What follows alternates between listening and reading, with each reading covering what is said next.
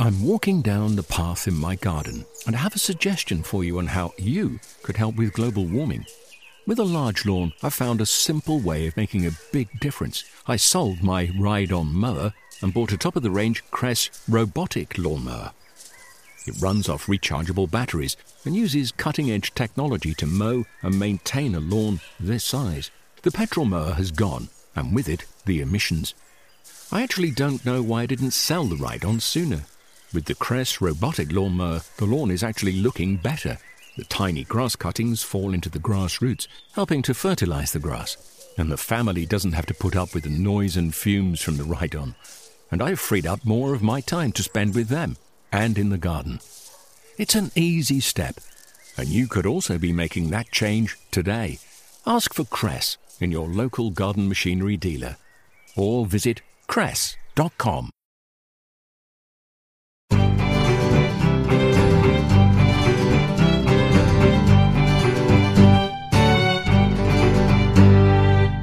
Hello, and welcome to an autumnal October edition of the Royal Horticultural Society's Gardening Podcast.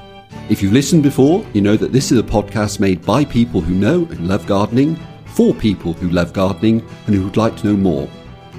Every edition contains topical discussions and practical advice on everything green, from roses to rhubarb, slug defences to container planting ideas, so there's something to interest all garden lovers in every show. In today's podcast, we're talking about giant pumpkins, prize winning photography, bountiful fruit and veg, and autumn garden events. I'm Tony Dickerson, one of the RHS's team of horticulture advisors based here at RHS Garden Wisley in Surrey. This month, harvest festivals being held all around the country. Traditional celebrations are the rewards of the year's labour, and as a keen allotmenteer myself, what I enjoy about these events is the chance to meet enthusiasts and expert growers, to wonder at the size and perfection of the prized crops, the result of many hours of dedication and devotion, but also to meet the keen growers exhibiting for the first time and trying their hand. The RHS recently held its annual London Harvest Show in the Lindley Hall at the Society's headquarters near Victoria Station. Our podcast team went to see what was attracting gardeners' attentions at this year's show. We met some of the award winning nursery growers, some of the experts speaking to rapt audiences on the show's talk stage, and, of course, checked out the winner of the annual Giant Pumpkin competition, a crowd pleasing feature of the show every year. I'm Georgina Barter. I'm the RHS Competitions Manager, and we're at the RHS Harvest Festival Show. It is a big celebration of harvest. We have a large fruit and vegetable competition with over 50 exhibitors and 150 classes from apples and pears to pumpkins, squashes, marrows, giant leeks, and possibly the most exciting thing in the show are the giant pumpkins. This is its fourth year. Our winner this year is a first time winner. He's from Beech Grove School. He's called Ben. And his pumpkin has come in at £1,247, which is one of the biggest pumpkins we've had at the show. It would be roughly the size of a small cow.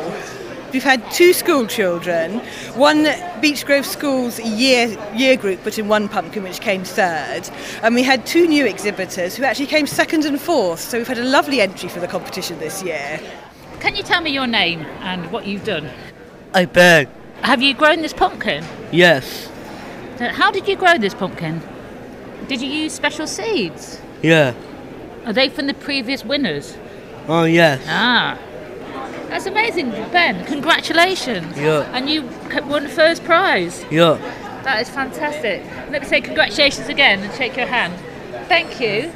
My name's Matthew Oliver, and I am the fruit and veg gardener at RHS Hyde Hall. And this year I've been growing giant pumpkins as sort of a bit of a mini side project, not a mini side project, a big side project up there. Um, and that's why I'm here today. I brought one of my pumpkins along for the show.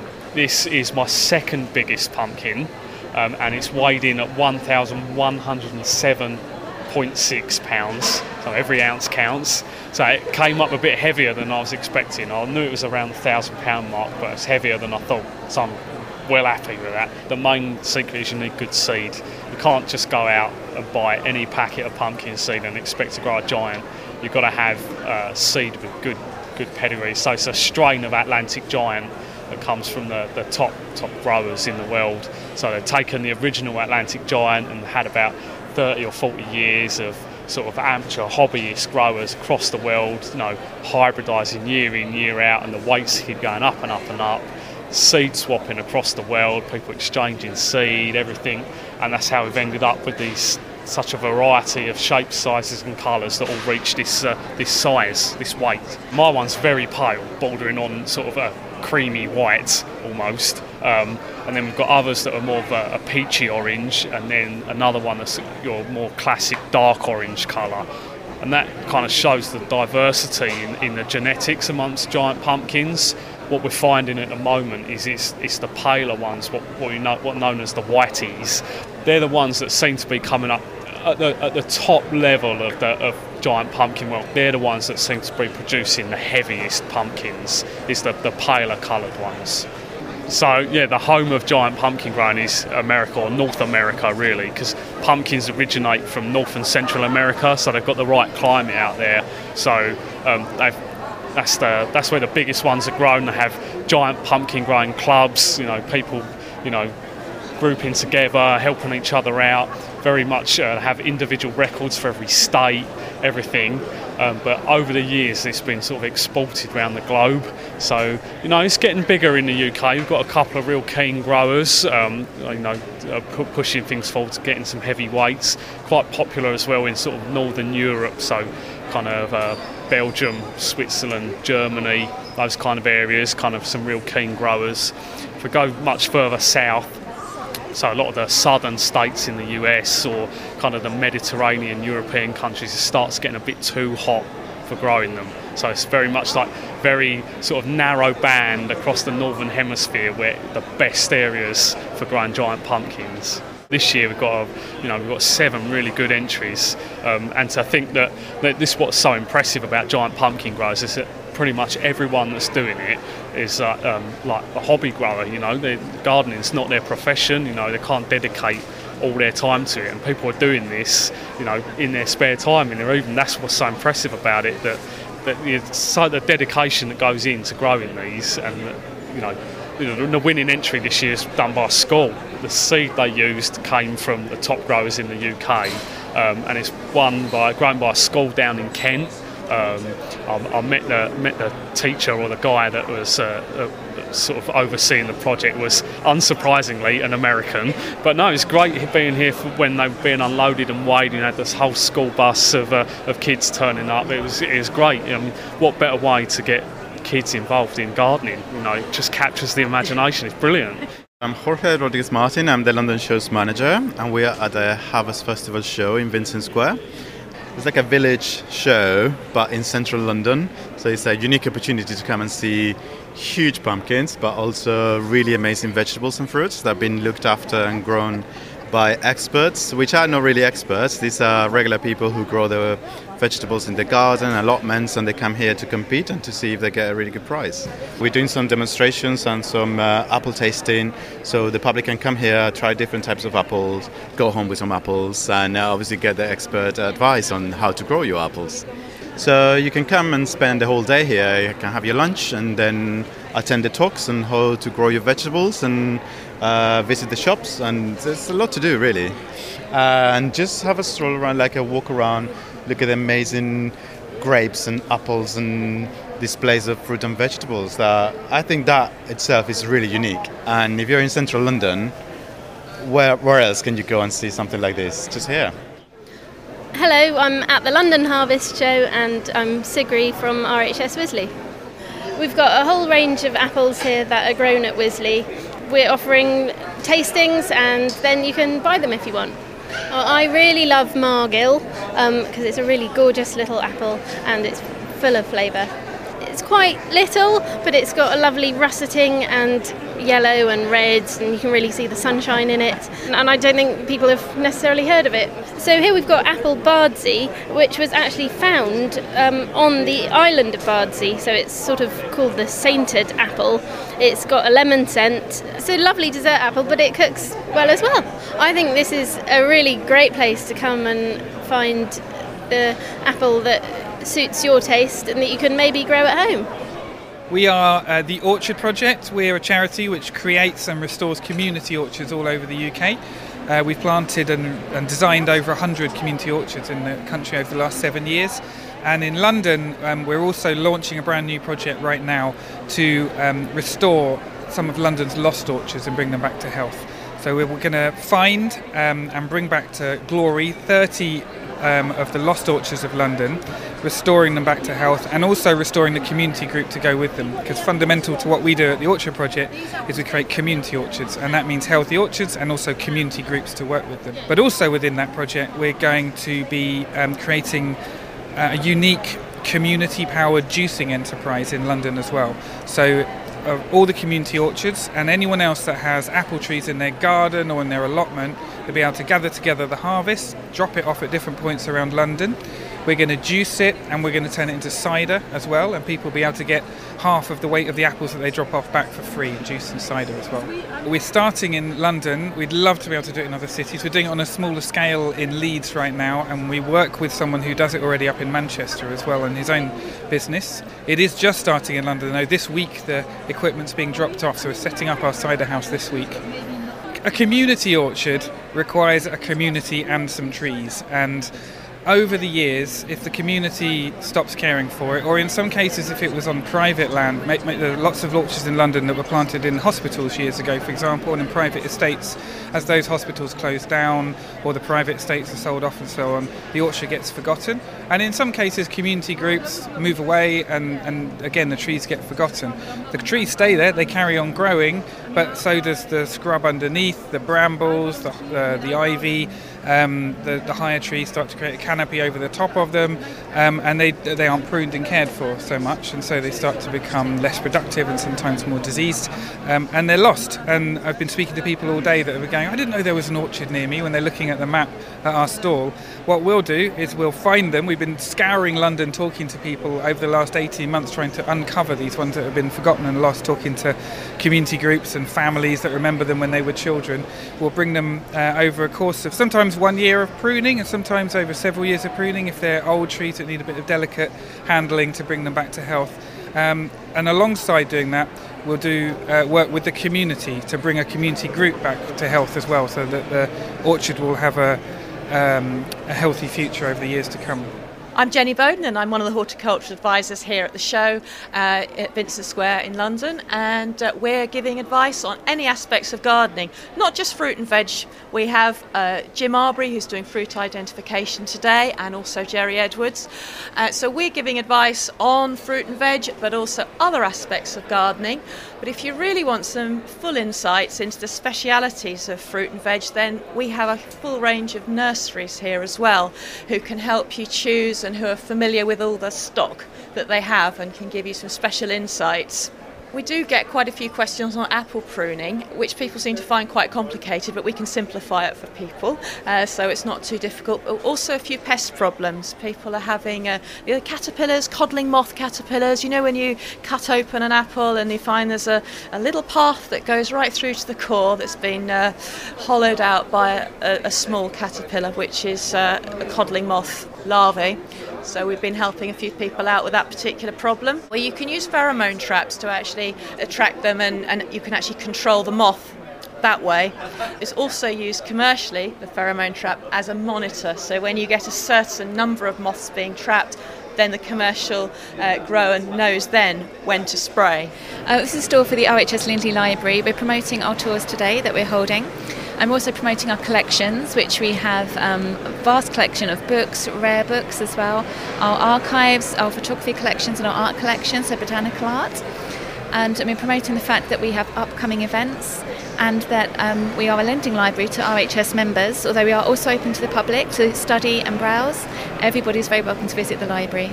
We've currently got a new exhibition open which is called A Capable Businessman, which is the first ever public display of the account book of Capability Brown. Um, so this is a really important publication because it's revealed so many new details about his working process and how he managed to transform all the great estates that he did across the country.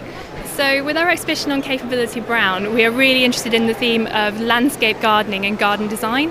Um, so, coming up on the 25th of October, we have a one day workshop for garden designers, which is creative drawing skills for garden designers. So, it's a beginner's course, no experience necessary, just a bit of a willingness to pick up a pen, and also, of course, an interest in seeing some fantastic items from our special collections. All of our events are listed on our website. Um, you can get to the library website through rhs.org.uk forward slash libraries. Uh, we also have a brand new Facebook page, which is facebook.com forward slash RHS Lindley Library. So please check us out and give us a like. Neil Hope from the Southern Branch of the National Vegetable Society. I look after the membership nationwide as well as well. Uh, I've, got, I've, got, three allotments, do a lot of growing myself. Uh, I've been up here judging today which is a pity because I had a lovely set of runner beans and there were no runner beans on the table, but couldn't enter them because I was judging. it's been a difficult growing year. It was very cold and damp very early on for a long time, and then we had a very hot spell in the summer. And I really suffered because we went down to the New Forest show and we took a week out at the end of July, and it was the hottest week of the year, and there was no one to water the allotment. So I came back and the runner beans were frazzled. So uh, but some things have done surprisingly well. Potatoes have done particularly well this year. Peas have done well. Uh, carrots have done well. But we're, we're getting on now. We're now seeing some rain, which is lovely. So it's been a late season. It was an early season and it's been a late season, and it was quite quite in the middle. There's four pairs of judges, so between us we don't judge the whole show. But on the particular piece that I did, the short carrots were excellent very good selection of herbs, six different kinds of herbs. One of the best, strongest entries, I think there were seven entries, and it's good to see that many. Varieties of things like thyme and marjoram, uh, oregano and parsley that we don't, and mint that we don't see at shows very often. So that was good to see. Uh, but particularly strong this year have been all the potatoes. The potato entries have done very well this year, and I think it was for the best in show, it was a choice between two of the potato dishes as well. So that just shows that how, how strong the potato sections were. Because as I said earlier, the potatoes came uh, surprisingly well given the weather conditions. Uh, certainly in my part of the world, in Surrey, we didn't have any blight at all, which is a bit unusual, but uh, that's the second year we haven't had any potato blights. We're well pleased with that. The podcast team at the RHS London Harvest Festival show. You're listening to the RHS Gardening Podcast. If you missed the London Harvest Festival show this year, don't worry, there are plenty more shows and events coming up in the next few weeks all around the UK. Join RHS's Harlow Carr's Catherine Musgrove to discover the special plants that provide winter beauty in the woodland, winter walk, and ornamental borders on a garden walk on the 9th of December. Catherine will give you ideas about how you can make your garden interesting in this tricky season and the walk will end with a mince pie and warm drink and your own one litre potted holly to take home. Booking is essential. Get down to earth at Hyde Hall on the 10th of November with our compost making workshop. We'll show you what ingredients you need, as well as suitable containers, and then you can sit back and let nature do the rest. It's £15 for members, £25 for non members. You can get ahead for Christmas with our Papered Petals workshop at Rosemoor on the 26th and 27th of November. Make beautiful handmade flowers from crepe paper to decorate your home this Christmas. Come along and have a go between 11am and 1pm and again from 2pm to 4pm. Spend an hour with Delphiniums at Wisley on the 12th of November, as the Delphinium Society offers practical advice on their plant group for beginners and experts alike. You can find more details of these and many more events on our website, rhs.org.uk forward slash event search. The next show in London is the always popular Shades of Autumn show, which is also held in the Lindley Hall on the 28th and 29th of October. One of the highlights of the Shades of Autumn show is the exhibition of images from the Society's annual photography competition. Every year we receive hundreds of stunning photos, making choosing the winning entries a tough task for the panel of judges. To tell us more, here is the chair of judges, Chris Young, editor of the RHS's magazine for members, The Garden. One of the real highlights for me at this year's show is uh, the photographic competition exhibition. Uh, this year we relaunched our photo competition, and as a result, we've got this beautiful exhibition at the show. An exhibition is showing really some of the best images that have won different categories or been overall winners of previous competitions. And as I look around me, I'm, I'm still amazed, as having been a judge for quite a few years, about the beauty of some of these images and the detail and the quality that people have been sending in. The exhibition shows the range of photographic styles and ability that people have had, whether it's a really lovely um, early morning scene of RHS Garden Wisley in Surrey, uh, with snow on the paths and ice on the on the lake, uh, whether it's an image of uh, some children leaning over a fence looking into uh, a sealed off private garden, uh, but just looking at the garden with their eyes, you can imagine, wide open and thinking of the uh, formal structure and the colour that they're seeing beyond a fence. For me, also, some of the really interesting images are what people do in an abstract or detail way. And this is when they really focus at a micro level at an image or a part of a flower. And again, in the exhibition, we can see some real beauty here. Uh, there's a lovely anemone which is really, really uh, blend of purples, reds, clarets, burgundies, and there's a it's a really tight photograph of the beauty um, of the inside of the flower. There's also another image which always attracts my eye, which I've seen for a few years now, and that is the swirls of a chrysanthemum. Uh, it's almost like a Dutch master, the painting, because it's got a very dark black background, and the yellow and the reds of the flowers are swirling into, into focus. It's really evocative and really helps us convey both the beauty of plants but also the power of photography. The exhibition really sums up what we in the RHS love about photography, whether it's close ups, long views, plants, woodlands, wildlife, children, whatever the different interest areas people have. And this year we relaunched the competition. We started it uh, in late spring and it closes at the end of February. And this year it's now op- free and open to everybody. So you don't just have to be a member. Uh, you can submit up to five images in l- up to nine categories. Um, and we're really trying to open it out and share people's passion for gardens and plants, but also for photography, because we know that people do love doing both. One of the innovations this year has been the social media category, and that is a way that people each month can submit a photograph with the hashtag RHSPhotocomp, and uh, whether that's on Facebook or on Twitter or on Instagram. And they can submit images free of charge, upload them using that hashtag, and then we select the best, and that then goes to a public vote on our social media platforms at the end of the competition, at the end of the year, all of the winners from those social media uh, entries each month will then get put into the winner to choose of the overall social media category. So it's a really nice way that people can be spontaneous, instant, and take a whole variety of different images each month and just submit them into the competition. The other important part of our competition is the two uh, children's areas. We have young photographer and children's photographer. Uh, the children's photographer goes up from 11 to 18, and the young photographer goes up to 11. And again, this is about capturing children's spirit and delight and interest in plants, gardens, wildlife, being outside, clouds, trees, whatever a child's view of the world is. And for me, I've been judging for quite a few years now, and it's quite humbling seeing some of the photos that kids take because actually they're often really brilliant. And it also reminds you that obviously children are shorter, so they see things in a different way. They look at the detail in a different way.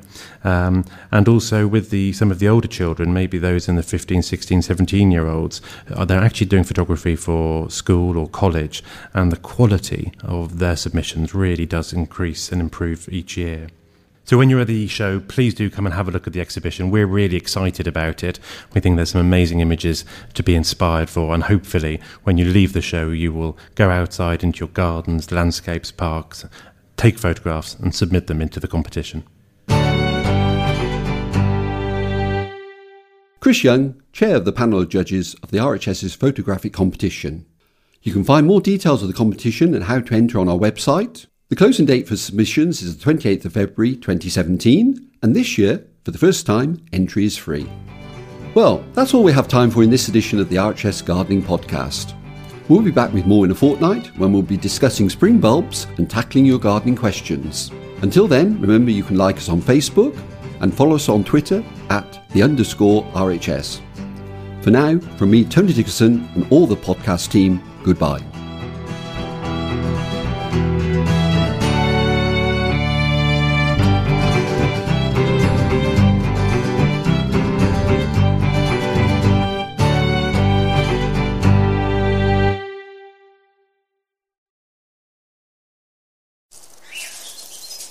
I'm walking down the path in my garden and I have a suggestion for you on how you could help with global warming. With a large lawn, I found a simple way of making a big difference. I sold my ride on mower and bought a top of the range Kress robotic lawnmower. It runs off rechargeable batteries and uses cutting edge technology to mow and maintain a lawn this size. The petrol mower has gone, and with it, the emissions. I actually don't know why I didn't sell the ride on sooner. With the Kress robotic lawnmower, the lawn is actually looking better. The tiny grass cuttings fall into the grass roots, helping to fertilize the grass. And the family doesn't have to put up with the noise and fumes from the ride on. And I've freed up more of my time to spend with them and in the garden. It's an easy step, and you could also be making that change today. Ask for Kress in your local garden machinery dealer or visit kress.com. Discover the beauty of an RHS membership all year round. Save 25% off an RHS membership today when paying by direct debit. Prices start at just £55.50. With a membership, you'll gain access to an array of special events at our gardens all year round. Be the first to know about RHS flower shows and get exclusive member only days, plus reduced rate tickets and you'll have the chance to enhance your gardening know how with access to free expert garden advice, monthly editions of the Garden magazine, and so much more. Terms and conditions apply.